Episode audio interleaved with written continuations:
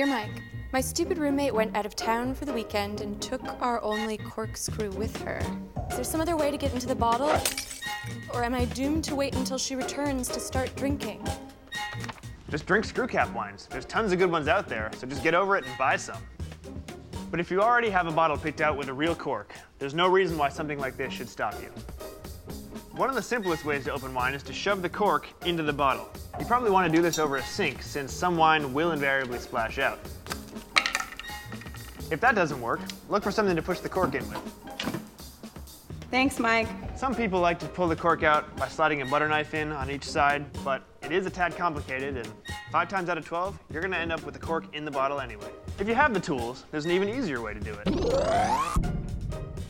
You'll need a screwdriver, a good sized screw, and a kitchen towel or a pair of pliers.